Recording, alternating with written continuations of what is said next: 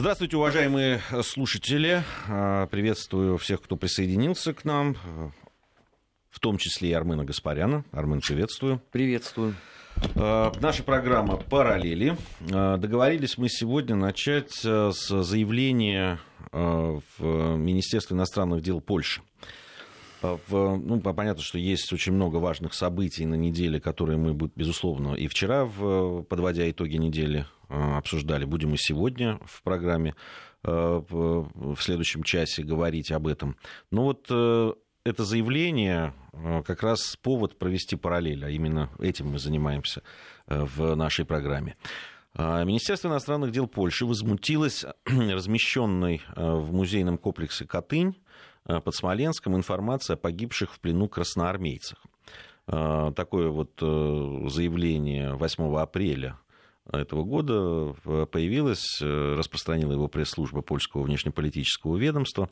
Э, возмущаются они тому, что э, значит, российская сторона на территории польского военного кладбища в Катыни значит, разместила вот эту такую информацию, и которая с их точки зрения содержит недостоверные сведения о, как они это их э, определение, большевистских узниках э, в 1919-21 годах, которые э, умерли в плену в Польше.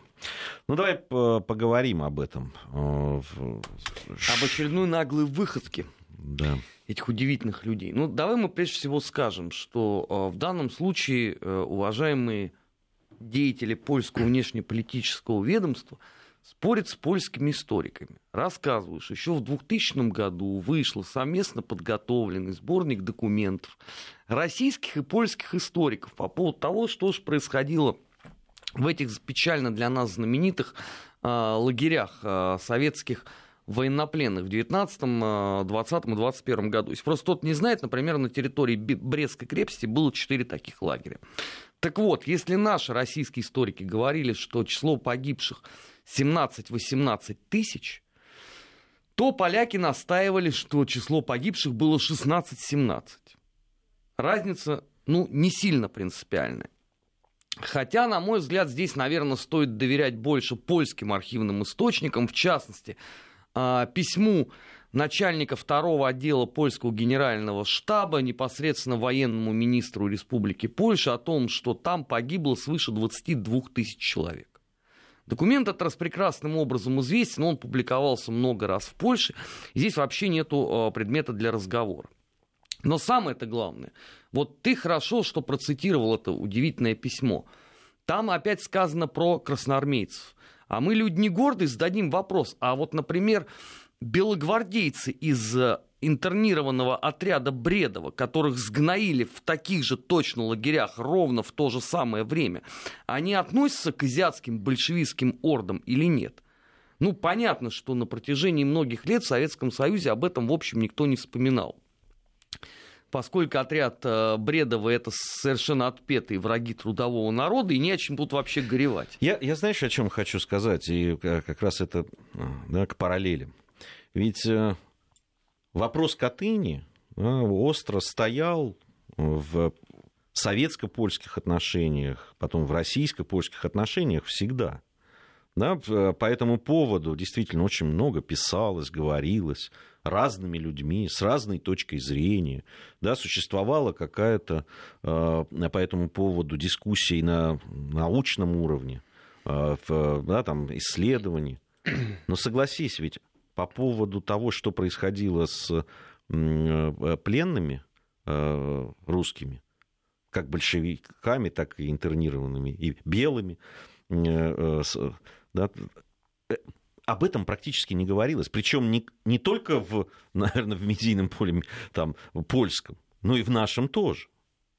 Больше того, ни в польском медийном а, поле, ни уж тем более в нашем никогда не говорится громко, отчетливо и ясно о деятельности, например, организации «Прометей». Мы же тоже можем огромное число э, претензий с этой точки зрения э, предъявлять полякам. Но эта история, ее все равно э, вспять не повернуть.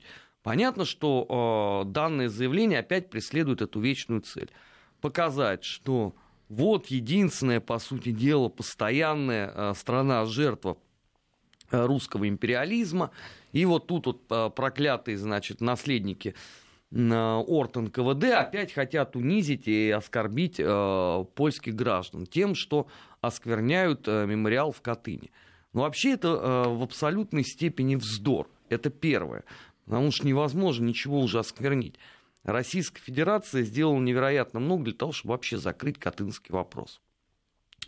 Я напоминаю, сколько документов было передано в Варшаве, сколько их вообще издано. И, по сути, э, в медийном пространстве уже давным-давно это все никто не обсуждает. Здесь все понятно. А, в прошлом году э, наш друг э, Александр Саевич Эйнштейн выпустил книгу «Дневники генерала КГБ Серова». Серов открыто об этом пишет. Понятно, что у нас находятся странные умы, которые говорят о том, что все это геббельсовская агитация, что Нюрнберг там и так далее. Но это все же несерьезно. Это удел маргиналов. Мы давным-давно все это признали. Мы ведь, опять же, да, вот никто не требует от поляков, чтобы они там пали ниц на колени и всенародно каялись. Но существует элементарная просто историческая объективность. Признайте просто, что это было, что отрицать. Кто этого не знал тогда, в те годы? Ну, ну, они не совсем, вот в этом письме, кстати, не совсем, чтобы отрицают. Но они, знаете, что пишут там? А, я позволю... Их никто не звал туда, этих красноармейцев, не, не, нет, поэтому... Нет, нет, нет, не совсем так. А, я позволю себе практически процитировать. Значит, э, э, согласно позиции польского правительства причиной смерти большинства пленных были условия в лагерях которые были обусловлены, цитирую, драматической экономической ситуацией того времени. Условия эти касались в равной степени как солдат советских, так и польских граждан. А, чудесно. Значит, э, давай мы здесь расставим точки над «и». Значит, давай. Э, такого бешеного числа э, польских граждан тогда там не погиб. Об этом, опять же, свидетельствует документ. А поляки старались в том числе выполнять пожелания целого ряда западных стран и относились к военнопленным э, рабоче-крестьянской Красной Армии как, по сути дела, к абсолютному пушечному мясу.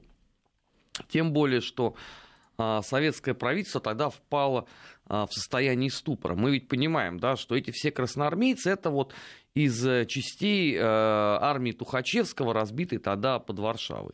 Как мы помним с тобой, это не самая популярная, мягко говоря, была история для изучения в нашей стране. И больше того, маршалу Тухачевскому это зачастую и инкриминировалось постоянно все 20-е 30-е годы. А вот что касается белого движения – а, и конкретно вот этого отряда полковника Бредова, то у него самая драматическая судьба. Потому что, с одной стороны, там вроде еще существовали обязательства союзников по Антанте, Франции и Великобритании. А с другой стороны, э, никто ничего не сделал для того, чтобы, ну, хоть каким-то образом сделать э, судьбу этих э, измученных во всех смыслах этого слова людей, потому что они проделали достаточно туда большой путь смертность ровно точно такая же. Поэтому что говорить о том, что вот все были а, в равных условиях. А потом это же бьется очень просто. А, тогда же, в те же самые годы, на территории Польши по предложению единым руководством небезвестного Бориса Викторовича Савенкова была сформирована а, так называемая партизанская армия Булак-Булаховича который имел самое прямое отношение к Польше, куда в том числе входили поляки, и которая совершала рейды под, э, значит, за территорией Западной Белоруссии, например. Так вот, а, почему-то на людей Булак Булаховича тяжелейшие экономические условия не распространялись от слова совсем. И у них в лагерях тиф не безумствовал, да, и э, такой смертности не было. Почему? Потому что в том числе а, там были политические большие дивиденды для Польши. Не надо рассказывать эти бесконечные сказки. Все все прекрасно понимают. У поляков действительно Катынь э, это боль. Они именно по этой причине все время же пытаются туда подвязать еще вторую историю с самолетом. Ты помнишь, по-моему, на прошлой неделе прозвучало, что мы, значит, вынуждали этот самолет сесть для того, чтобы и произошла, собственно говоря, вот эта авария. И с этой точки зрения им, конечно, хорошо э, складывать эту историю, потому что у них есть Катынь-1 и Катынь-2. А тут, понимаешь ли... Слушай, она хорошо складывает, с их точки зрения, наверное, хорошо складывает. Куда девать только запись переговоров в, в, в самолете? Гин, ну подожди, этом... ну мы с тобой вот начали с того, что они игнорируют собственные документы, собственные польские свидетельства. А ты говоришь, куда им девать эти записи переговоров? Туда же, в тот же архив закинуть и забыть. Ну мало ли кто там что когда слышал и когда это там еще раз публиковалось. Здесь же главное, это политическая цель. Она распрекрасным образом а, существует и формулируется. А тут вышли, понимаешь, что противные современные русские историки. И сделали там отдельный стенд по поводу э, вот этих вот несчастных красноармейцев, о которых вообще толком никто ничего не знает. Знаешь, мне вообще уровень э, дискуссии, он э, меня э, еще, если да, посмотреть на наши отношения с Польшей и на отношения к памятникам, к э, э советским солдатам, да, и то, что сейчас происходит э, с памятью о тех людях, которые освобождали Польшу, вот, э, э, да, со всеми этими разговорами про изнасилованную Польшу. Ну, вот кстати, сейчас журнал это... вышел, да, да. Журнал вышел, да. С таким... Путин в образе красноармейца а, насилует а, полячку, соответственно. И там, знаешь, очень кстати, крупно... полячка, она почему-то на актрису Анну Маньяни очень похожа. А, кстати, в Европе очень многие считают, что она похожа на Ангелу Меркель. Тут показания разошлись. Ну, может быть. Ну, понимаешь, и заголовок «Армия насильник», и там чуть ниже мелким шрифтом, что 100 тысяч э, э, польских женщин изнасиловали. Ну, коннотация понятна, куда идет. Да, это опять вот э, миф об изнасилованной всей Европе. Просто раньше там существовала одна отдельно взятая э, Восточная Пруссия, и взято это сначала из э, указаний Геббельса, потом это сработало Министерство пропаганды, а вот в общественном европейском сознании это укоренилось благодаря э, воспоминаниям Мелентина, который написал там дословно, по-моему, эта фраза так звучит, что Европа не видела такого варварства со времен нашествия гунов. А поляки, как известно, они все время пытались каким-то образом к этой истории пристать. Ну вот у них теперь очередные 100 тысяч изнасилован. То есть я вообще не понимаю, когда наша армия успевала воевать. Ну, потому что если там изнасиловали 2 миллиона и еще 100 тысяч э, полячек, ну, согласись, на это требуется какое-то какое время, да, согласно отчетам, опять же, о передвижении наших частей, у нас не было столько времени, но это вот полякам виднее. Ну да, я, я просто о том, что Э, вот это их отношение э, и к нашим военным памятникам, да и вообще к роли Советского Союза в освобождении Польши от э, немецких фашистских захватчиков и вообще да, там дискуссия по поводу того, какой стенд мы разместили на своей территории. Заметь, не то, мы, мы же не, не разрушили памятник да, там, памяти вот этих офицеров э, польских, Нет, которые мы были поставили стенд в своем музее, который в своем сами музее? финансируют. О чем вообще мы говорим? О чем мы вообще говорим? Ну, мы вступаем ну... в дискуссию с ними, там, что-то пытаемся сказать, нет, вы знаете, все-таки у нас вот есть э, документы, на которые мы основываемся. Слушайте. Ну смотри, у нас же вот, поскольку программа параллели, ну, параллели очевидны, да, а, армия насильника, ровно то же самое, они пишут по поводу референдума в 2014 году в Крыму. Ровно то же самое мы читаем с завидным постоянством про Донецк и Луганск, а теперь еще и про Сирию. История вот с химоружием, она же очень это хорошо... Вот, это сейчас сюжет следующей параллели. Это мы про... Э, мимо такой параллели пройти невозможно. Э, потому что, да, новый представитель Э, Соединенных Штатов в ООН с э, картинками, да, которые э, должны всех повергнуть в шок. Да, ну, действительно... В 2003 году нам уже демонстрировали пробирочку. Ну вот, да, все, ну, только ленивый сейчас не, не поставил эти фотографии. Понимаешь, с одной стороны, значит, это Ники Хейли, да, по-моему, ее зовут, эту женщину, которая показывает действительно ужасные, значит, фотографии с погибающими мертвыми детьми. Один вопрос вопрос только. Один вопрос. При этом опять доказательств нету. Но на 95% они уверены.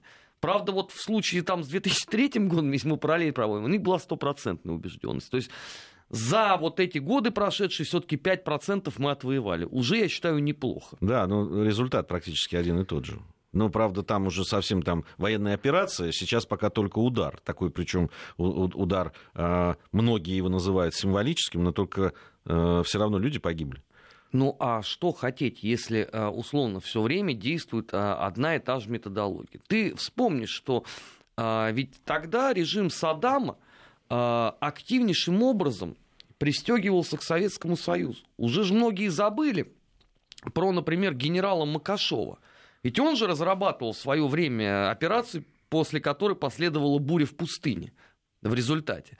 И а, у них очень четко выстраивалась концепция. Вот, пожалуйста, значит, страна империя зла, клонируют вокруг себя такие же маленькие, ну, сателлитные мини-империи, тоже зла, где творится абсолютный беспредел. Слава тебе, Господи, империя зла лопнула, но гнойники остались. Гнойники надо каким-то образом э, лечить. Лечить не позволяют. Значит, что надо делать? Хирургическим вмешательством. Вот они, пожалуйста, это продемонстрировали. И заметьте, что они ровно то же самое, по сути, повторяют вот последние три дня. Вот европейская печать о чем пишет? Что все это почему? Потому что абсолютно бандитский, террористический режим Путина воспитал там-то таких же, значит. А мы вот такие все демократичные ничего не можем с этим сделать. И страдает в результате умеренная оппозиция. А то, что эта умеренная оппозиция бегает там с оружием, ни в одной статье не указывается. Так же, как и в случае вот 2003 года. Все же говорили, придет к власти нормальная политическая конструктивная оппозиция. Правда, через два года выяснилось, что ее не существует в принципе. И воспитывать ее тоже не из кого, потому что все, на кого делали ставку, оказались обычными самыми полевыми командирами которым э, комфортнее было держать автомат Калашникова в руках, да, чем сидеть э, условно в парламенте и принимать какие-то законы. И сейчас они делают ровно то же самое. Но э, расчет-то строится на что? На то, что у всех короткая память. И, кстати, они э, очень правильно э, рассуждают, потому что именно короткая память и позволяет заниматься всеми этими вещами. Ну, кто-нибудь американцам напомнил разве, ну, кроме нас, да, про 2003 год? Да никто. Вот этот удивительный персонаж, который собирался к нам на гастроли. Сначала он их э, попытался, значит, э, перенести, типа у него не было солдат в концертном зале, потом он просто отменил. Это Борис Джонсон. Ему ведь, наверное, известно о том, что было в 2003 году, но он же продолжает активно говорить о том, что мы поддерживаем фашистский и людобойный э, режим Асада. А в чем, извините, людобойность? Ну что это? А, люди Асада опять пошли и сотворили, вот сейчас только в новостях было, а, теракт в Египте. Ну это кто сделал? Это сделали те же самые люди, кого вы называете умеренной оппозицией. Опять то же самое. То есть вам мало Ирака, вам э, мало... Вот мы зря, кстати, не говорим никогда по поводу э, Ливии. Она у нас куда-то ушла там уже, все, часть истории стала. А что в Ливии вообще происходит? Она существует это как вот государственное образование? Ну, ну, хотя бы в каком-то виде. Не, ну мы иногда вспоминаем о ней. Мы с тобой. Ну, в, в наших программах. И пять на... наших друзей по программе Владимира Соловьева. Не, ну действительно, что там говорить, примерно те же силы, э, которые в Сирии э, действуют, э, и, скорее всего, понятно, что это не только там какая-то внутренняя оппозиция Асада, а в большей части это международная террористические организации, они расшатывают ситуацию по всему, на, на всей Северной Африке. Мы можем вспомнить Э, то, что происходило и в Марокко, то, что происходило в других э, североафриканских странах, э, террористические акты на, в местах где-то туристических, постоянные вылазки в Египте, постоянные вылазки. И сейчас, которые вылазки именно да, рядом с, или внутри христианских храмах, либо рядом с ними. И понятно же, что пытаются раскачать эту ситуацию. Просто и... когда последний раз вот ты слышал э, на трибуне вон слово Ливия? Ну, я, может быть, оно и произносится, мы же не, не, не внимательны. Не, ну, э, вот э, давай вот да, даже к тому, что происходит в Сирии. Э, наш э, вот, э, российский дипломат, наш представитель в ООН говорил о, о том, что где итоговое решение по тем многочисленным доказательствам, фактам применения химоружия боевиками в Сирии. Но мы же их предоставляли. Где? Где итоговое решение, расследование, итоги расследования? Их нет. Зато а, э, достаточно меньше 48 часов, достаточно для того, чтобы оценить э, все Соединенными Штатами Америки и нанести удар по Сирии. Это, и, этого вполне и еще достаточно. и пригрозить нам очередными санкциями. Ну, это пускай они грозят, конечно. Ладно, у нас новости, после новостей вернемся. Продолжаем э, программу «Параллели». Армен Гаспарян, Гия Саралидзе по-прежнему в студии Вести ФМ. Очень любопытная параллель напрашивается. Знаешь, э, ведь очень часто мы, мы замечаем о том, что экс, это политики с приставкой экс, что в Великобритании, что в Соединенных Штатах Америки, э, начинают говорить совершенно другие вещи. То есть э, пока они у власти, они говорят и делают одно, потом уходят и начинают говорить и делать другое.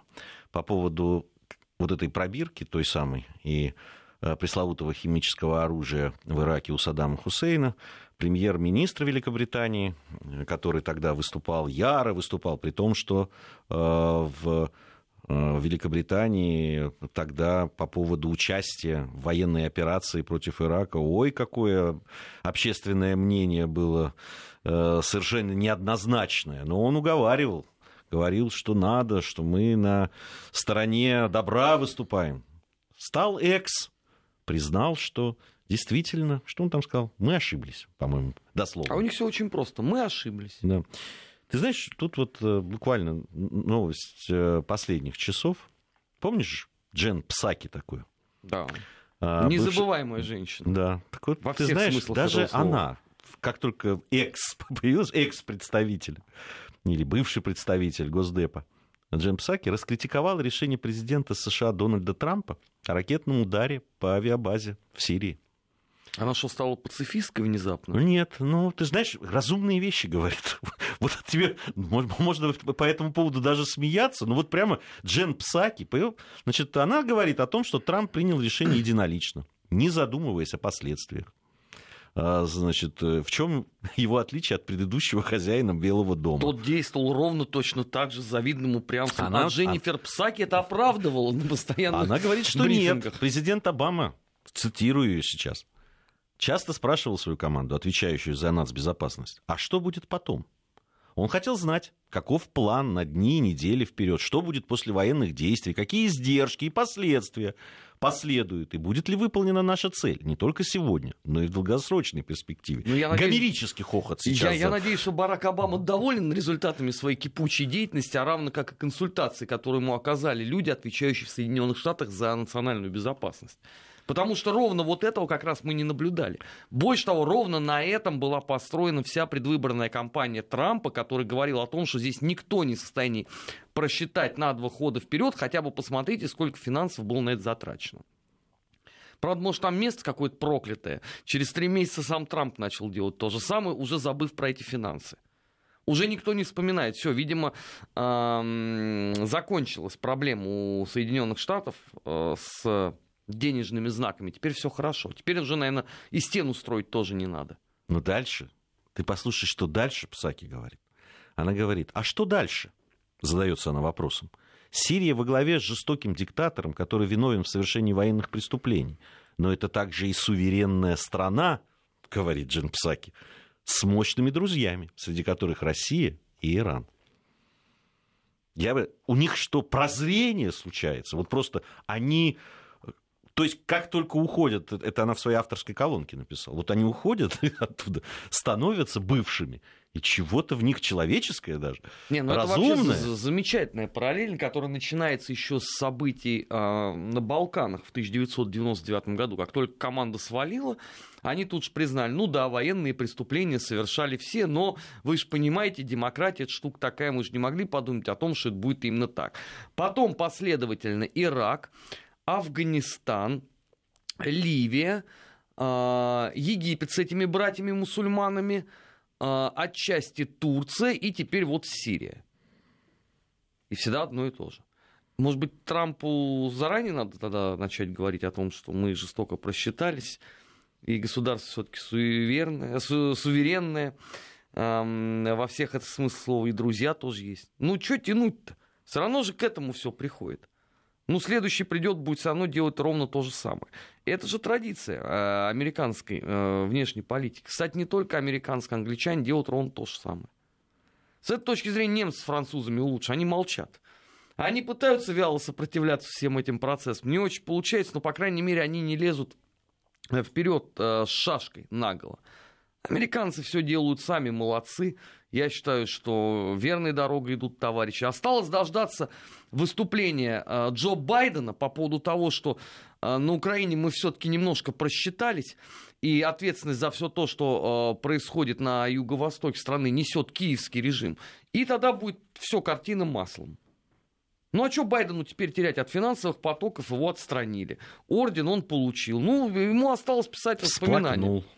Всплакнул. Ну, как Столб Телбот. Тот же написал о предельно честные воспоминания. Все свое взял на себя. А Мадлен Олбрайт, которой мы пугали, э, прости господи, друг друга тревожными бессонными ночами. Она же какие замечательные воспоминания написала. Все взяла на себя.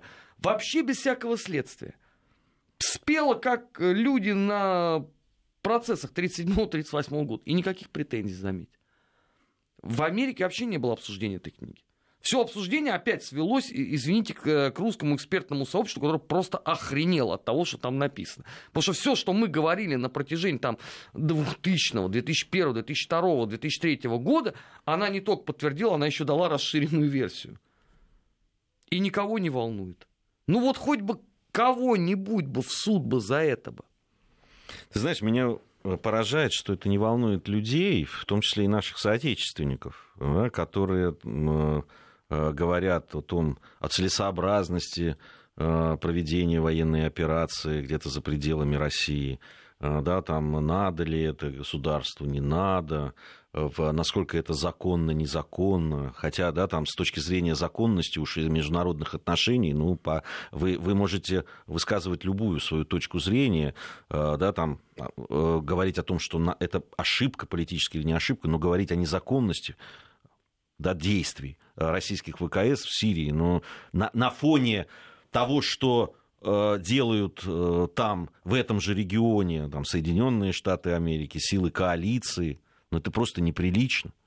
Но мы действуем по приглашению законного правительства этой страны, суверенной страны. Даже Джейн Псаки об этом знает. Слушай, ну давай скажем правду. По сути, в первый раз за последние сто лет мы соблюли все пункты международного права, и все равно мы обруганы с такой же ненавистью, как нас ругали за Афганистан, Чехословакию, Венгрию, Э, Прибалтику, Финляндию, ну и дальше по списку. Но в этот раз мы сделали все, как должны были. Мы получили просьбу от законного правительства, которое никто не свергал, которое не мы сами поставили. И согласно этой просьбе мы действуем. Я, Но... я напоминаю, что до, до этих событий лет за 10, а может даже меньше, э, в Башара Асада, которого сейчас называют кровавым тираном там, да, и душителем э, свободы в стране и всего вообще народа э, Сирии, его принимали замечательно во всех Э, во всех странах, от Соединенных Штатов Америки Но до это Франции. Ты, это ты вообще сейчас сложную параллель провел, потому что я так напоминаю, что э, у госпожи э, Хиллари Клинтон были прямые связи с запрещенным э, в России ИГИЛом, а уж эпопею Бен Ладена, ну тут даже вспоминать грешно ведь принимался в лучших домах Лондона, Филадельфии, Чикаго. Какие заголовки были, что вот, наконец-то, вот есть человек, который даст отпор э, коммунистическому варварству. И заметьте, с какой скоростью стремительно все это было забыто в 2001 году. Ну, странно только, что нас в этом еще не обвинили. Хотя там были такие тоже намеки, что наверняка там вот в рядах у Бен Ладена есть теперь русские консультанты, потому что только вот таким образом можно было сбить с пути праведного настоящего борца за демократию. И ничего. И все живут прекрасно с этой мыслью. Разве кто-то э, протестовал? Никто. Ни один человек ничего не возвысил свой голос, э, чтобы просто уличить э, западных политиков в том, что они наглейшим образом лгут. С чего вы взяли, что это теперь будет иначе? Будет ровно все то же самое. Больше того, выйдет э, Обама скоро признает, что он горячился. И не так надо было делать. Все же действуют одинаково. Ну а что, а два Буша не так поступили? Ну, развязав вот э, войны. Ну, каялись, конечно, не, не, не то чтобы сильно, но... но... Но признавали, что далеко не все у них получилось, получилось. так, как они задумали. То, что не все получилось, это да. Ну, вот э, прозрение, конечно, в том числе и Джин Псаки, наш любимый, это интересно. У нас сейчас информация о погоде и региональные новости. Затем мы с Арменом Гаспаряном вернемся в студию и продолжим программу. Армен Гаспарян, Гия Саралидзе в студии Вести ФМ. Продолжаем программу «Параллели». И сейчас будем проводить параллель от новости, которая вот уже второй день бурно обсуждается. Хотя на самом деле сама по себе эта идея, о которой мы сейчас будем говорить, она э, не так нова. Э, вот, но э, все равно в информационном поле сейчас действительно я, я посмотрел украинские сайты, там это обсуждается невероятно живо. Речь идет о отмене моратория на продажу земли Э, на Украине. Вот. Э, напомню, что такое требование содержится в меморандуме, который Украина подписала с МВФ. Вот. Э, при этом значит, требование открыть рынок земли озвучивал уже неоднократно и совсем недавно президент этой страны Петр Порошенко. А вот э, параллель будем проводить, собственно, с нашей же программой. С нашими программами, потому что, я не помню, ну сколько, ну, сколько назад? Ну, ну, это ноябрь. Это один из первых выпусков. Один из первых выпусков, когда в этой студии было сказано о том, что, собственно, продавать-то больше нечего. Скорее всего, начнут продавать то, что действительно ценно, и то, что может принести деньги. Ну, на первых порах, во всяком случае. А, на снятие моратория, да, там, ну, официально, если говорить, настаивает Порошенко и МВФ. А, депутаты, там часть депутатов выступает против. А, там Гройсман даже бузит, что он э, будет категорически против, если э, кто-нибудь посмеет э, обделить несчастных украинских крестьян. Но извините, э, над несчастными украинцами уже не издевался только ленивый. Судьба Одесского порта, я так напоминаю, теперь уже никто не знает, кто его владелец. Его ж трижды продали. И в результате я тут э, возвращался на прошлой неделе из Питера, ехал в одном купе с э, девушкой, которая родилась и выросла в Одессе. Она говорит, если раньше еще там хотя бы кем-то поддерживался порядок, то теперь э, у, все корабли поделены между бандформированиями. Даже вот условно там какая-нибудь рыбацкая лодочка из, э, словно сошедшая с белеет мой парус одинокий, э, Катаева, и то будет обкладываться э, бандитским налогом. Вот уже до такого состояния дошло. Теперь вам предлагают начать продавать землю. Это чрезвычайно правильно, я считаю. Это последнее, что еще не успели продать э, удивительные руководители страны, но параллель-то опять, вот у нас круг замкнулся, мы начали с Польши эту программу, и опять у нас все туда уйдет. Потому что уже в 1919 году некоторые это сделали. Ведь каким образом э, западные области Украины оказались тогда в составе э, Второй Речи Посполитой? Потому что их туда передал э, непосредственно господин Петлюра, который и руководил этой замечательной республикой. Сейчас вам сделают ровно все то же самое. То есть вы напрасно думаете, что э, Земля это условно э, некая такая вот э, эфемерная конструкция, с которой ничего нельзя сделать. Можно, с нее можно выселить вас. А сомневающимся, опять же, можно посмотреть на замечательный опыт э, Латвии и Эстонии, образца там 20-летней давности, когда ну, Гид, ты, наверное, помнишь, они э, провели же реституцию, согласно которой земля ушла прежним владельцам. А, твой горячо любимый президент Грузии, в кавычках горячо любимый, он же тоже там грезил реституции. Я, правда, так и не понял, он ее провел в результате нет, или, конечно. или не успел? Да нет, конечно, ничего он не провел. А, ну, так заикался иногда. Понятно, что никакой реституции не было проведено. Причем ну, там по каким э, документам, с какого периода, там, на 18-й год, либо до, э, там, либо э, со времен Давида Строителя, царицы Тамар, с какого момента он хотел это, это делать, не очень понятно. Вот, да, это... Мне, меня вот что интересует. А вот если так предположить, что они все-таки откроют этот. Кто будет торговать? В смысле, кто может кто, кто, купить? Кто будет зарабатывать на этом? Вот у меня главный вопрос. Но ну, я, я, так, у меня, я так догадываюсь, что если выступает за это нынешний президент, то, видимо, видимо... Он в доле. Он, да, он рассчитывает на то, чтобы... Э, я хочу э, сказать, что там э, те, кто выступает за то, чтобы открыть этот рынок земли на Украине, они говорят, что ну, ничего страшного не произойдет, потому что продавать-то мы будем гражданам Украины только будет разрешено. Только Я... они в первую же очередь это перепродадут туда. Но если не перепродадут, не официально, ну то есть не перепродадут, но уж в аренду на там 90 тысяч лет могут, могут отдать легко. Но это правда. Э, это сейчас э, э, земля и то, что производится на земле Украины, это единственный источник, ну, не единственный, может быть, сейчас я утрирую, но один из главных источников там валюты, например, в страну. Да? Ты понимаешь, э, по сути, да, потому что за 25 лет они превратили промышленно-аграрную страну в аграрную. Здесь принципиально это вопрос состоит в другом, что э, крупные международные компании, которые, по идее, были бы заинтересованы э, в покупке земли на Украине, они туда не спешат идти по причине того, что в этой стране невероятно сложная, а, политическая ситуация, б, экономическая – и самое главное, извините, там идет война. Ну, представь, вот ты будешь вкладывать деньги в землю, ну, даже гипотетически, да, если ты вот э, вызываешь своего, там, я не знаю, аналитика, а он говорит, ну, там все хорошо в том месте, где вы собираетесь что-то строить, только единственное, там э, зафиксирована э, военная группировка с усилением. Ну, едва ли ты будешь туда вкладывать деньги. Армен, э, если ты бизнесмен, вообще аполитичный, абсолютно аполитичный тип. Да, э, занимаешься, у тебя в глазах счетчики, ну, там, да, просто э, тебя интересует только прибыль.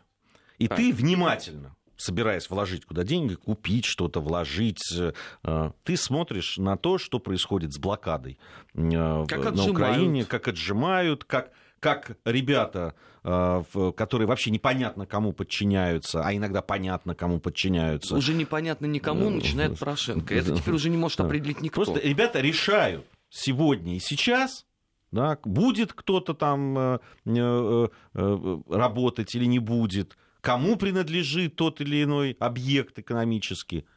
Что помешает им же решать вопросы с земельными участками? Кто помешает? Так вот, этот человек аполитичный. Аполитичный тип рассуждает как аполитичный тип. Просто, ну кто будет решать это? Единственное, если ты там заруч, э, заручаешься поддержкой э, э, какого-нибудь там, батальона, командира батальона, не знаю, или еще какой-нибудь людей, у которых помимо э, власти есть еще люди с оружием, ну, но при этом ты должен иметь четкую гарантию, что он не сядет в тюрьму через да, месяц, да, не будет убит. Что, да, что не появится кто-то, у кого больше будет хлопцев да, с автоматами. В очередном Дебальцево, да, что он не станет жертвой условно разборок между Коломойским и Порошенко. А кто тебе такие гарантии даст? Никто. Отсюда вопрос. Что делать с этой землей? И тут самое поразительное, что, конечно, найдутся искатели приключений. И э, я так подозреваю, что первые будут поляки. И территорию я даже готов назвать. Это будут восточные кресы. Тем более, что там же еще есть дополнительный аргумент. Э, как только эти же удивительные люди заговорили про реституцию, поляки же быстренько подали документы в Европейский суд чтобы им восстановили право собственности. Ну, понятно, там эта история долго, это может тянуться десятилетиями. Но тебе, пожалуйста, вот тут ты ее можешь купить.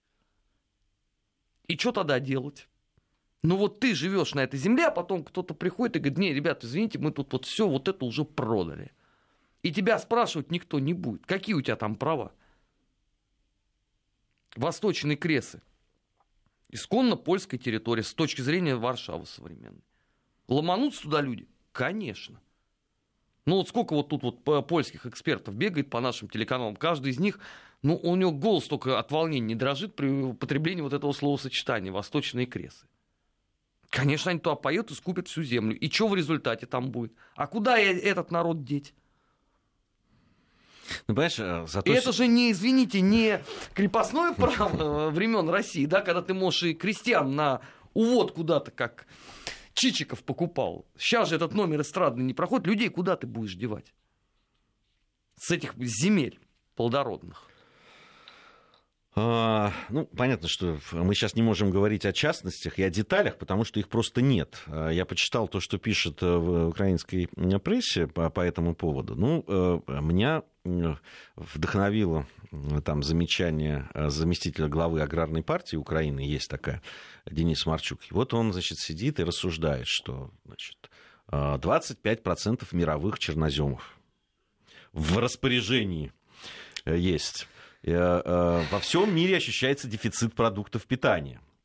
Правильный подход, Денис Марчук пишет и говорит, э, значит, правильный подход к вопросам земли может сделать Украину главной кормилицей мира, говорит Марчук и закатывает, видимо, глаза в этот момент. Если вырезать э, последнее предложение про главную кормилицу мира, то я так напоминаю, что это из программы Альфреда Розенберга Министерство по делам оккупированных территорий процент чернозема там давно подсчитан, без всяких украинцев.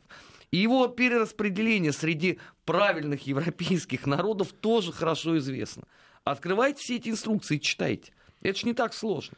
Ну, э, понятно, что если откроется, э, откроется рынок земельный, он очень быстро окажется, там говорят о том, что могут выиграть там крестьяне от этого, там мелкие владельцы там, и так далее. И мы уже слышали. От этого выиграют исключительно огромные э, э, агрохолдинги, которые прописаны совсем не в Киеве и даже не во Львове. Э, у нас совсем скоро начнется программа «Недельный отчет». Будем подводить итоги недели. Э, Армен Гаспарян, Гия Саралидзе. Сейчас новости. Затем